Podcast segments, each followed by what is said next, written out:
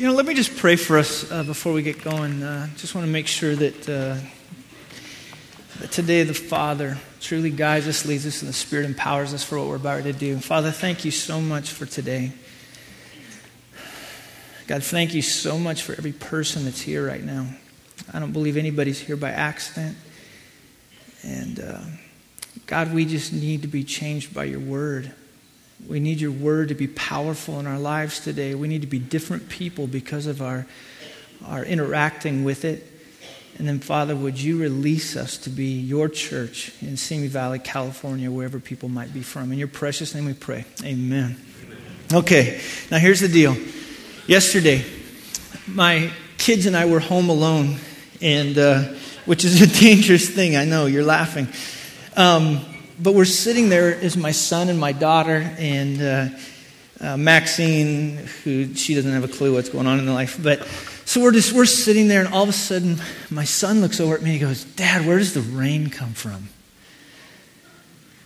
And so part of me is always the type of person that I wanted to kind of almost end the conversation. So I wanted to say, well, what happens inside of this cycle is, is that, but I didn't. I stopped and I was like, well, rain comes from God. And he kind of sits there and we're kind of quiet. My daughter goes, shut up. and I go, what? and she goes, man, he's got a lot of water. And we just, we just sat around for a little bit, and suddenly I was intrigued, you know. So I look at him and I go, Well, what does that tell you about God? And my son looks at me and he goes, He must be like this big. and here's the thing do you know that's who we just sang to? We sang to a God that even a little kid understands how huge he is. I mean, His water is just dumping down, they begin to understand this God that we serve must be huge. But I don't know if you caught it, but right now, God is holding the whole universe together. Every breath you're about ready to take, every move you're about ready to make,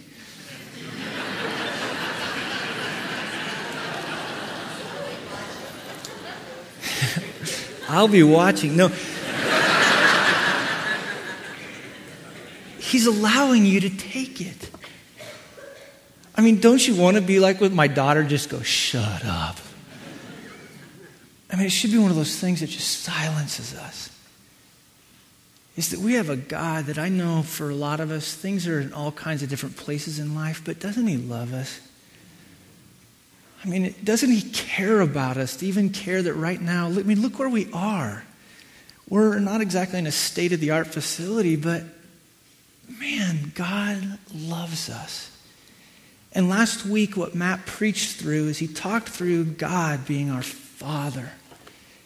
And the fact that what a privilege it is, and inside of the story of Ephesians, and for those of you that maybe just getting here, this is what we've been talking about, you all, and me included. Those of us that know Jesus, we're involved in something massive. We're not just involved in this, this thing, we're involved in what God is doing on this planet right now as His kids. And He saved us and made us His own. He chose us in eternity past, and He, he then lavished upon us everything that we need for life and for godliness. He, he sealed us with His Spirit to make sure that we understood that as His inheritance, He can't wait to come back and get us. I mean, the way the Bible talks about it, do you understand that the Father can't wait to come back and get what is His? He owns us, but He can't wait for it. And the whole book of Ephesians is about this particular story in which God, it's a true story, in which what He's doing is just absolutely amazing. In the first three chapters of Ephesians, we laid out this reality. And then we get to chapter 4, verse 1, and we talked about the fact that here's these amazing, huge truths, but God wants us to live in light of those amazing truths. He wants us to live worthily, uh, to, to live in equilibrium to what these things are. In other words, He wants it to come out of our life. And the thing that hit me this week is is that isn't it crazy that God chose to bind his message, the gospel, the truth, to how we live our lives? Think about that for a second. He chose to bind his message, the gospel, And he chose to show it out of how his kids, how his children, how his body, how his church lives their life. In other words, the greatest apologetic for God, the greatest argument for God is not all these things that we tend to use. The greatest argument for God is how he now empowers his church to live differently in this world. That is the grandest argument. In fact, all through the book of Ephesians, as he talks about these big truths, the reason that he wants these things to come to the surface, the, the reason that he wants these, these childlike behaviors, the, part of that family to come to the surface, is because he has wrapped himself to that. He has chosen to display himself. In fact, he calls it the manifold wisdom of God, the church. He's chosen to wrap himself in that as the display of who he is to the world. And that's why when Matt talked about it, these non family behaviors, thoughtless speech, or action jeopardizes what we're about. And this is what we're going to talk about today. Is that everything Matt talked about, these behaviors of the family, is that he's about ready to look at us one last time and use this word walk. We've seen it in 4 1, we saw it in 4.17, we saw it in 5 2, and then we saw it again later on in 5 7. But this whole idea of just how we live our lives, he says, is so important.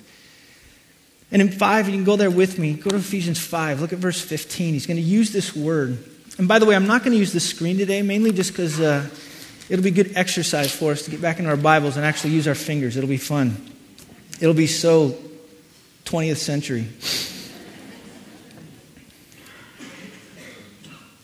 He just as said in verse 14, he used these quotes from out of Isaiah of, of God being this one who's calling his people, of, of calling them to life. And he, he's talking about this light. And he says, Awake, O sleeper, arise from the dead, and Christ will shine on you. And then he says, Therefore, look carefully how you walk the idea of look carefully is so important. This, this idea that he uses when he talks about to look or to see, it, it, means this idea of being circumspect. It means pulling yourself back from the situation so you can really see what's going on. See, too often we get caught up in the forest for the trees, and what Paul wants to make sure that we understand is, is that in this walk that we live in, you can't live it flippantly and you can't live it by the seat of your pants. In other words, he's going to say it requires this ability to be circumspect, to pull yourself back from the situation so you can gain accurately what's going on. In fact, he usually connects it with this word carefully, which means to, to, to make sure every last aspect of it is understood. Now, we, we kind of live in a church today that doesn't do that. We've kind of got into this mentality of just kind of, you know, do whatever you want. Just, man, we're just going to let the Spirit lead wherever. And we're going to talk about that here in just a little bit. That actually, when Paul talks about the Spirit leading, you're going to see this. He's going to use words like understanding and wisdom. He's going to talk about this idea that it's not disconnected from the faculty of, of understanding, the faculty of thinking, the faculty of, of really wrestling through what life is supposed to be about. In fact, the whole point of 4 1 up to this point has been, in fact, Paul's chastisement is that we don't think through things enough. The greatest thinkers on the planet should be Christians because we think about the things of God. That's huge. And what he's going to do when he connects it to it, he's going to talk about the things that we shouldn't do. He's going to lay out these, this pattern of things we shouldn't do. And he's going to lay out this pattern of things we should do. Now, what I'm going to do is I'm going to break them apart today so you can see this.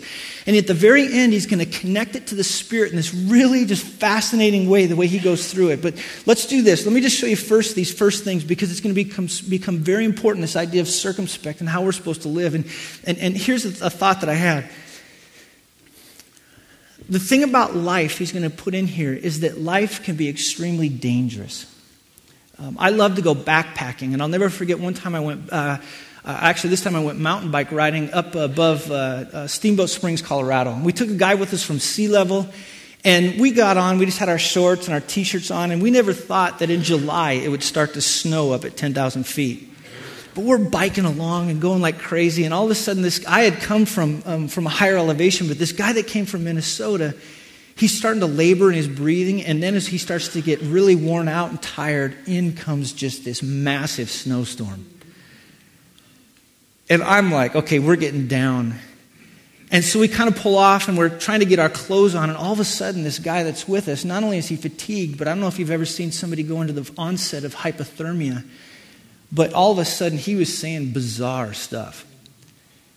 And I remember looking at the friend with me, and I said, One of us goes down to go get help because one of us needs to stay here with him because there is no way he's going to ride single track down to the bottom of this mountain.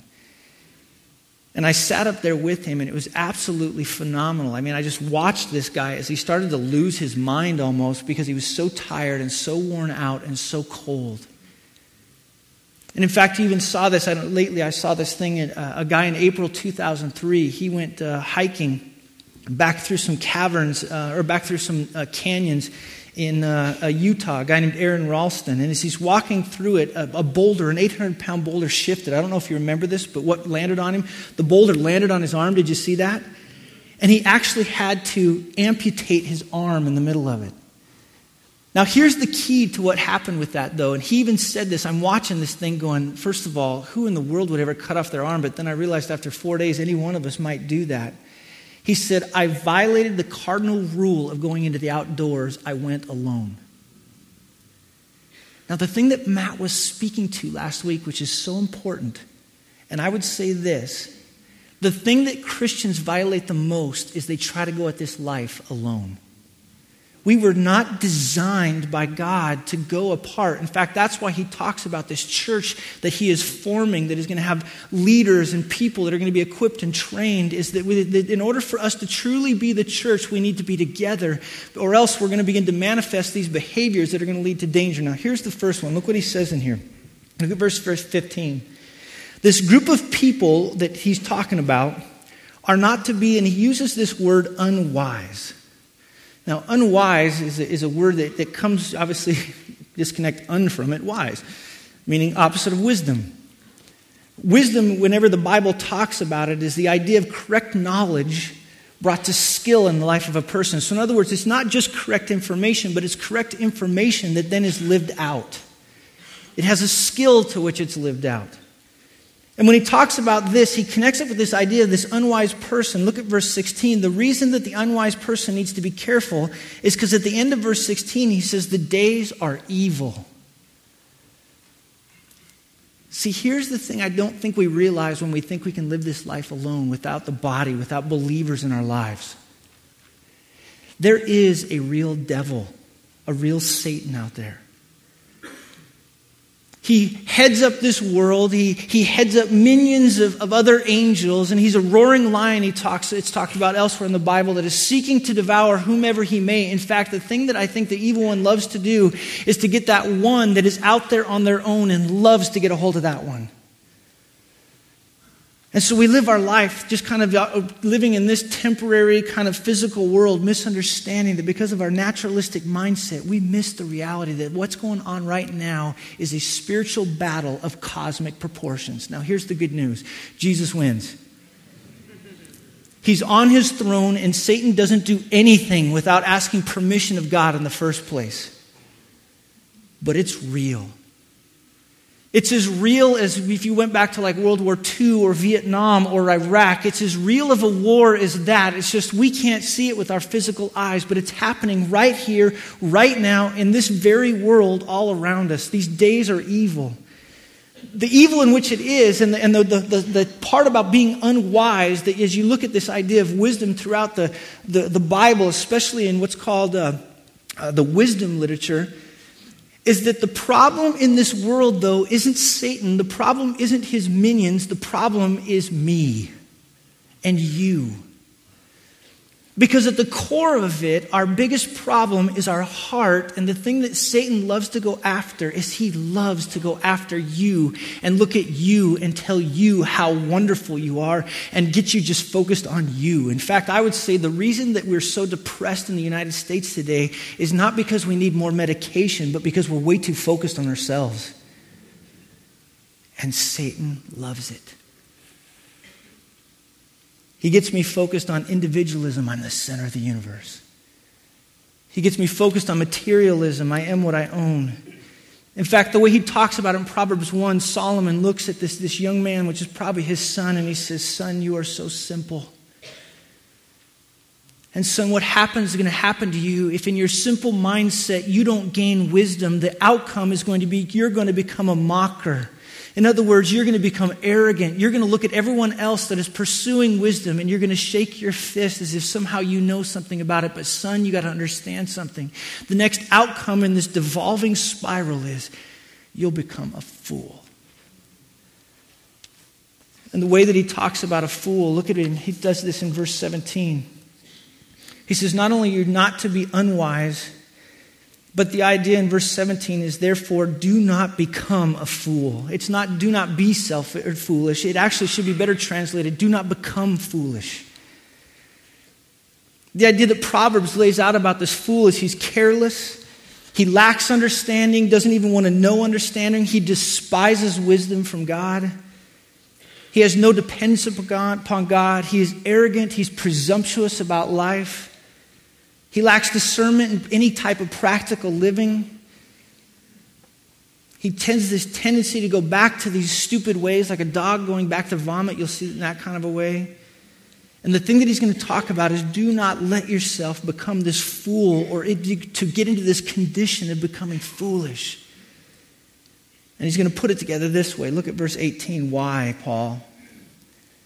He's going to use the next do not when he talks about this. He says, And do not get drunk by means of wine, for that is debauchery.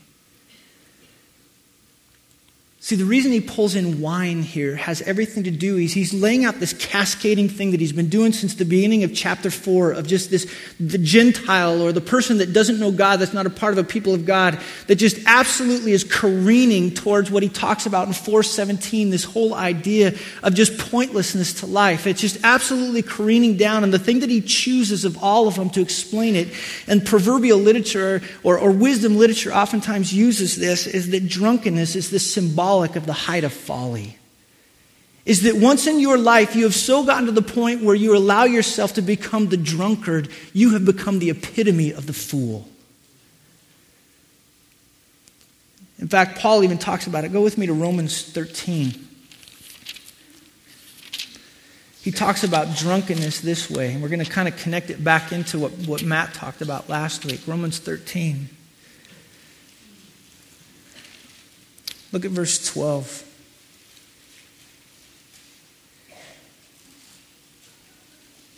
He talks about this idea of the night being far gone and the day is at hand, meaning this, this world and its system is passing away. And, there's this, the day, the day that Jesus will return. It's just, then he says this So then let us cast off the works of darkness and put on the armor of light. Let us walk properly in the daytime, not in orgies. And look what here's this word drunkenness, not in sexual immorality, sensuality, not in quarreling and jealousy. In other words, that's the, the, the, the means, that's what darkness was like.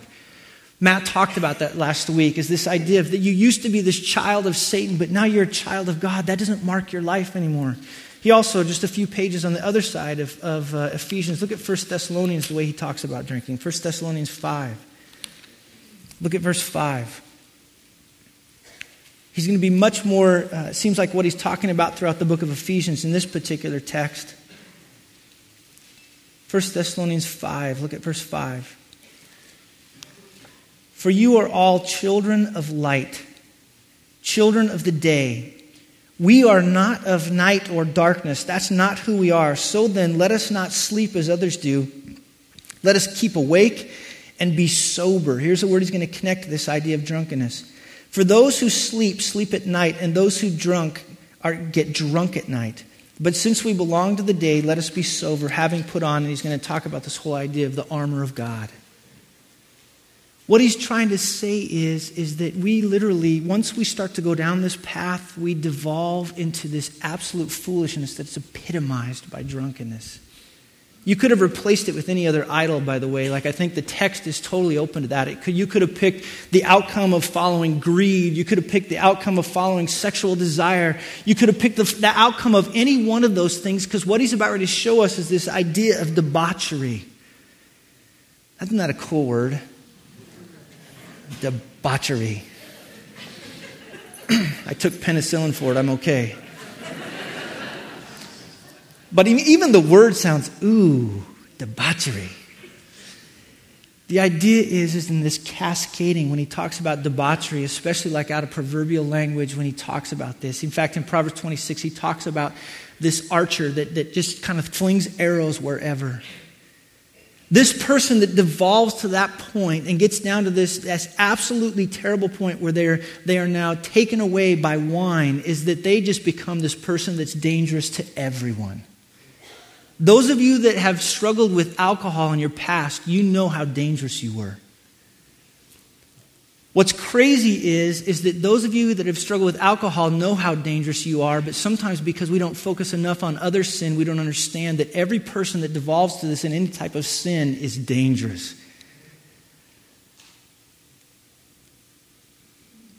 In fact, in Proverbs 23, it says this person will bring everyone to ruin. They have a complete loss of direction. There's unrestraint. They're wasting their life to gratify their own sensual desires. But let me tell you something. Those of you that know Jesus, that's not you. This world has no hope, but we do. And what Paul is about ready to do here, this is so important. While he talked about this cascading thing, and he wanted to do that, he wanted us to get to the end of that and go, ugh. Because he's going to get to the end of this one and he's going to start up here and he's going to say, But let me tell you about being wise. He connects it back into this idea of the day. In fact, if you go back up to verse 15, he's going to say, Look carefully how you walk, but he's going to connect it now to this idea of wisdom. And oftentimes we, we leave this idea, but in the, book of, in, in the book of Ephesians, wisdom is a huge word that just flows all through the text of Ephesians. It's this new lifestyle that we're now a part of. In fact, the way that he explains it in Ephesians 3 is, is that this church is the manifold wisdom of God. In fact, way back in Ephesians 1, he talks about it that when God started this whole thing, when he, when he chose to choose us and to make us his own and send his son and, to, and then to send his spirit to accomplish this task, it said he did it with wisdom all the way through the book of Ephesians, the plan of God is wise. It's right.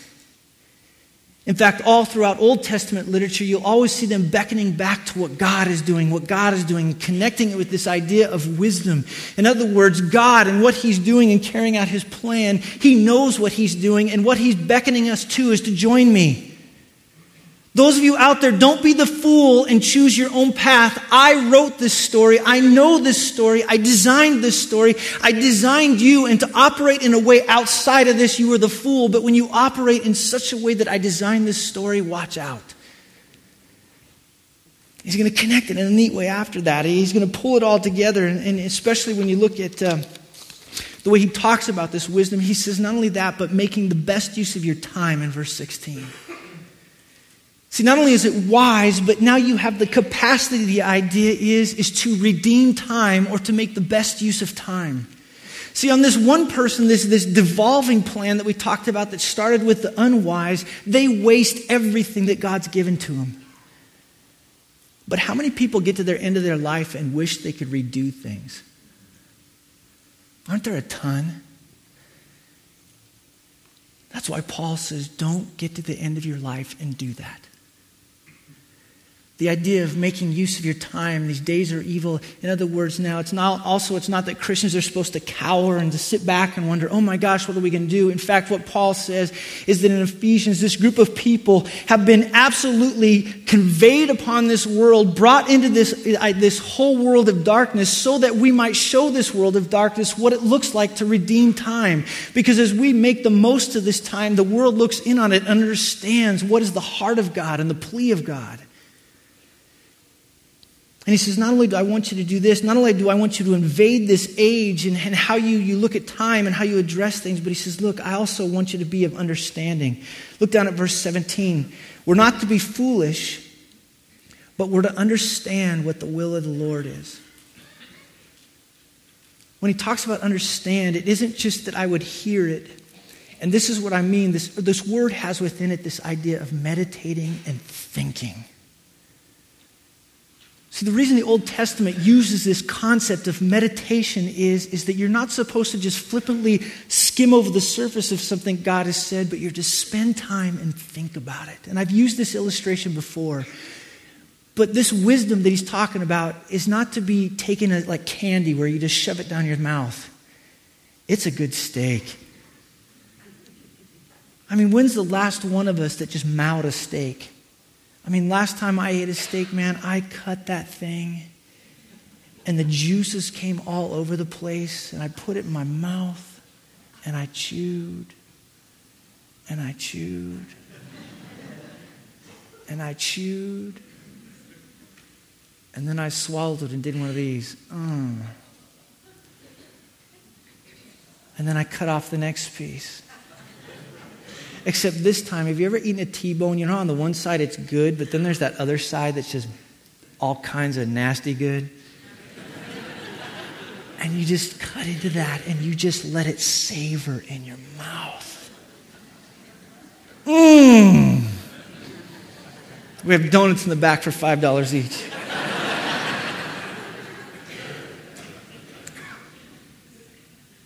This idea of understanding is to ponder and think like that. Bring all the juices out of it. But it's understanding not just to cognitively, uh, uh, mentally go over and over in your mind just so you feel good about yourself, but it's so that you might understand how to live it the way he connects it to it is this idea of the will of the Lord. And it's this idea that I talked about with wisdom is that whenever he talks about the will of the Lord, he uses it in chapter one. He also comes back to it in chapter three, this idea of the will of the Lord, is that it's what God's doing on this planet. See, I think when I used to teach the will of the Lord, I used to think, you know what, do whatever you want and ask God to come along. That's not what he's talking about here. What he's actually talking about is you need to think about what God's doing, understand what God's doing. The reason that we're a people of the book is we're looking into this book and we're understanding what has God done from beginning to end, and how is it that I bring my life into that story, not ask God to come into my story. To understand the will of the Lord is to understand not only what He is doing, but the part that I'm to play in what He's doing. And then Paul connects it right after that, after he talks about this idea of, of making my life understand, make sense inside of this overarching story. Then he finally comes to this big statement that we're going to get to. Now, he's talking about it from the standpoint of wisdom and understanding. And now he's going to throw in this statement in verse 18, which is this but be filled by the Spirit.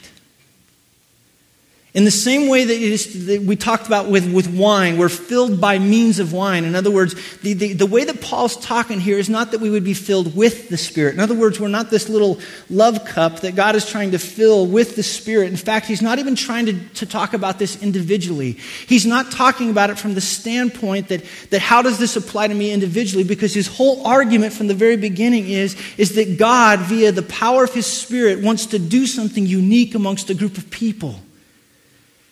Now, I'm not saying the Spirit isn't in each and every one of us individually, but he's about ready to make a massive, massive argument when he talks about this idea of filling.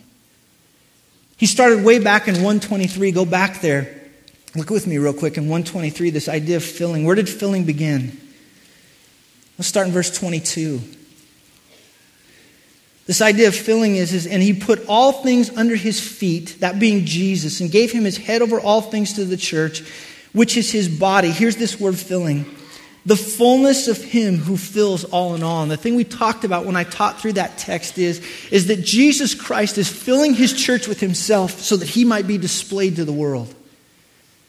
Not only does the Spirit do that, but in Ephesians 2, he's going to talk about it at the very end. Look at verse uh, uh, 21. He talks about this whole idea of this structure being joined together and to grow into a temple in the Lord in whom you also are being built together into a dwelling place for God by the Spirit. So now, not only is this body one that is to manifest Jesus Christ to the world, but the Spirit is literally building it together in such a way that God would come and make himself at home here. The idea is, is looking back to Old Testament literature in which when God came into the temple, he filled the temple with his glory at that point is that God's church is to be this, this holding place, this place in which God's glory, God's manifestation, God's goodness comes down to bear upon this world. He also talks about it in 310. Go there with me, just a few pages over, maybe, or maybe a page. He talks about it and he says, Look, so that through the manifold wisdom of God might be now be made known to the rulers and authorities in heavenly places. Oops, I missed one. Oh, what did I miss? See, that's what's so good about the 9 o'clock service. You always get the uh, unedited version.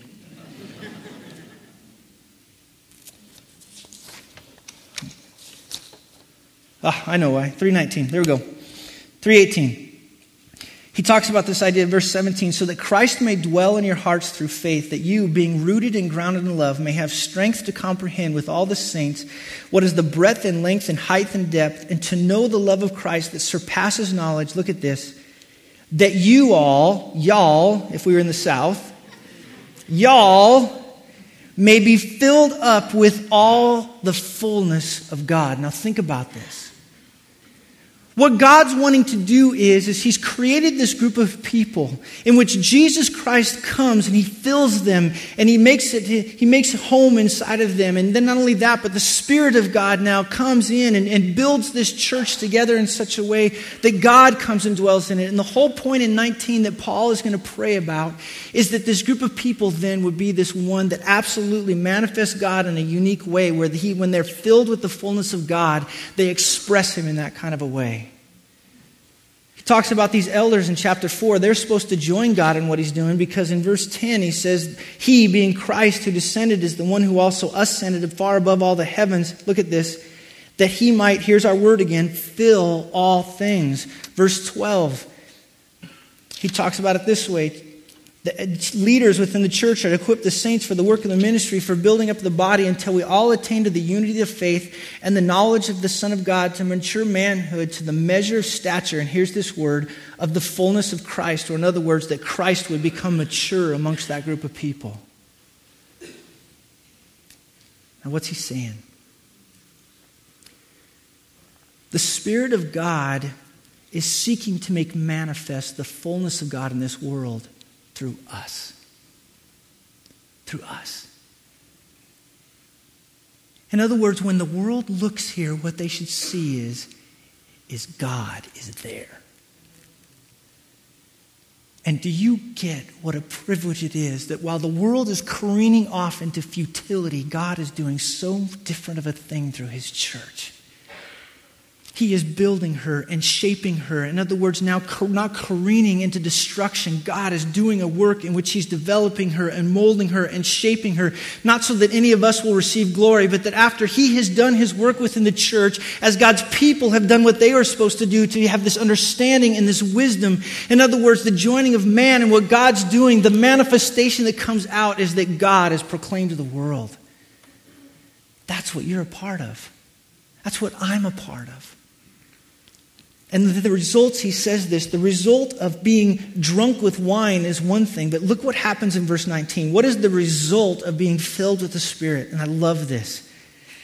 We begin to address one another in psalms, hymns, and spiritual songs, seeking and making melody to the Lord with your heart. In other words, while one degrades into that, that marksman that's flinging arrows all over, we start to sing has anybody ever had just something so great happen to you that you started to sing almost? I'll never forget one time we, we won this tournament as high schoolers, and all of a sudden, have you ever heard the song, We Are the Champions, my friend? I'm a terrible singer, but I'm like just belting it out, and we'll keep on I mean, I'm just like, yeah, I'm just like absolutely so jazzed and so excited. I mean, when my wife came down the aisle on the inside, I'm just like, dun, dun, dun, dun. I mean, I was just, this whole thing that if you've ever had something good happen to you, all you want to do is sing. God created the world to singing. Did you know that? We are designed to be emotive. And when we begin to understand what it means to proclaim the fullness of God to the world, what starts to happen is God's people start to sing. I could tell this morning we weren't too excited about the fullness of God in here. Come on, be honest. It was a little dead in here. This whole idea, though, is this group of people, and there's emotion to it. Every good event that's ever happened, either in recorded scripture or throughout time, has come along with song. I mean, remember when they got done crossing the Red Sea? And in crossing the Red Sea, all of a sudden, here comes, here comes Moses' uh, sister. She comes forward, and she's sitting there singing a song. And, and it's not this song like somehow she had written out and planned. The idea was, is that suddenly out of nowhere, she comes up with a song, and they just start dancing and being excited. See, God's people sing, but not only do they sing, the next aspect of it is, is they give thanks always and for everything to God the Father in the name of our Lord Jesus Christ. How incredible are grateful people?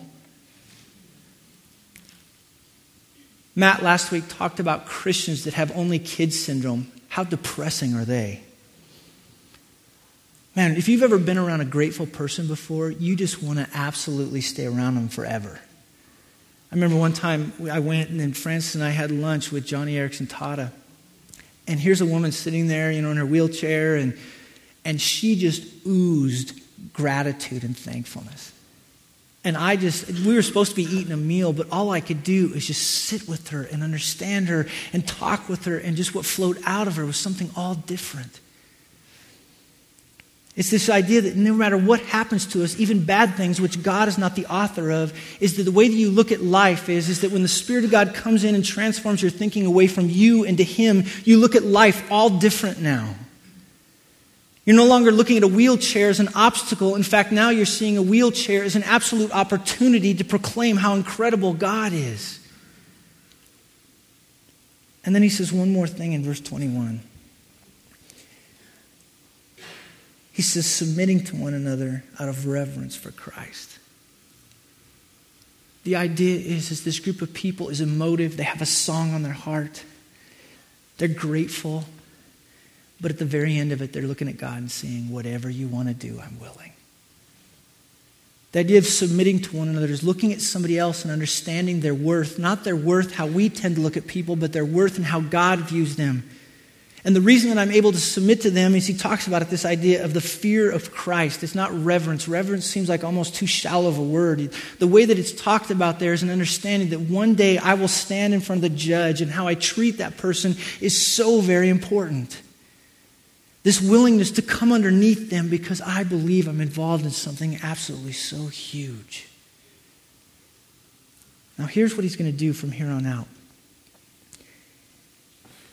I oftentimes find that people are always trying to do big things for God.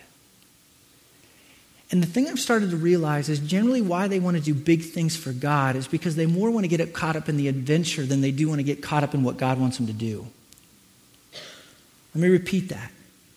They more want to get caught up in the adventure than they want to get caught up in what God wants to do. Because Paul here doesn't end now with this statement starting in verse 22 and say, Now, Let's go charge hell with a squirt gun. He didn't do that. He's going to look at husbands and wives and parents and kids and people at work and he's going to say, Now make this manifest there. Bring all this to bear into the normal things of life. See, sometimes we'll, we'll, we'll read about somebody going to this far off, distant place, or we'll read about somebody doing this incredible thing, and we almost feel guilty that I'm not that person. Well, let me tell you something. You don't have to be that person. You need to be who God's designed you to be. And when you understand who God's designed you to be, now into every fabric of your life, whether it's in your marriage or with your family or in your work relationships, just make God huge there and be around these other believers that, that are a part of it as well. In fact, the way he's going to talk about it is with husbands and wives and with parents and kids and, and with masters and slaves. The way that he's going to put it all together is just this way in which, look, out of this excitement to which God has done in your life, bring it to life there. He's not trying to get us involved in the next big thing. I mean, yesterday, I, I don't know how big it was for my kids and I to sit around and talk about rain. But I think it might have been huge. I think it might have been huge that my little girl looked at me and said, Shut up. As I changed a diaper on the little one that we have, some people might go, Oh my gosh, it's just changing a diaper. No, it's not. It's so much bigger than that. It's not just going to work. It's not just existing there. It's not just coexisting in our homes. It's not just going to these various things. You've got to understand something. When he says redeem the time, what God's meaning by that is, is that every single moment is important. Every last moment. And the thing about God's people is we understand that, and understanding that, we can't wait to bring all that excitement for what God's done in our lives to bear in that. And then we come back here every weekend and we celebrate. Amen? Okay, now, one last thought. Do you believe you're involved in something big? Think about that for a second. Do you believe you're involved in something big? I don't care what it is. Without going to Africa or South America or any place like that, I'm not even talking about that yet, without losing your life at this point, because sometimes I think it's easier to die for Jesus than live for Jesus. Do you honestly believe that you're going to leave today and, along with other believers, be involved in the greatest thing on this planet?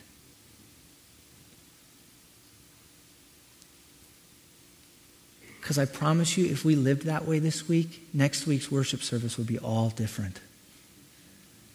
We would have a whole new song in our heart, if you know what I'm talking about. Amen? Amen? Okay, Father, thank you for this group of people. Would you please do a work in our lives? I beg you. Father, protect us from the decay and the absolute uh, uh, futility of this world. And instead, Father, would you do a work amongst us? Would you cause us to, to, be, to look at this world in wisdom? Would you cause us to look at this world in understanding? And then, Father, as we join you in that, as we join you in what you're doing on this planet, would your Spirit so fill us with God's goodness and God's glory and God's attributes would your sun shine through us? And then, Father, would you create a whole new song at Cornerstone? Would people come in excited to, to express to you what you've done in their lives? That, Father, would you please do a work that allows us to not be bored with who you are, but instead, would you j- allow us to have the wisdom and insight to join you so that we might come back singing, that we might come back with gratitude, that, Father, we might come back and engage and really look at one another and say, Father, anything you want, we'll do We'll join this group of people in what you're doing on this planet.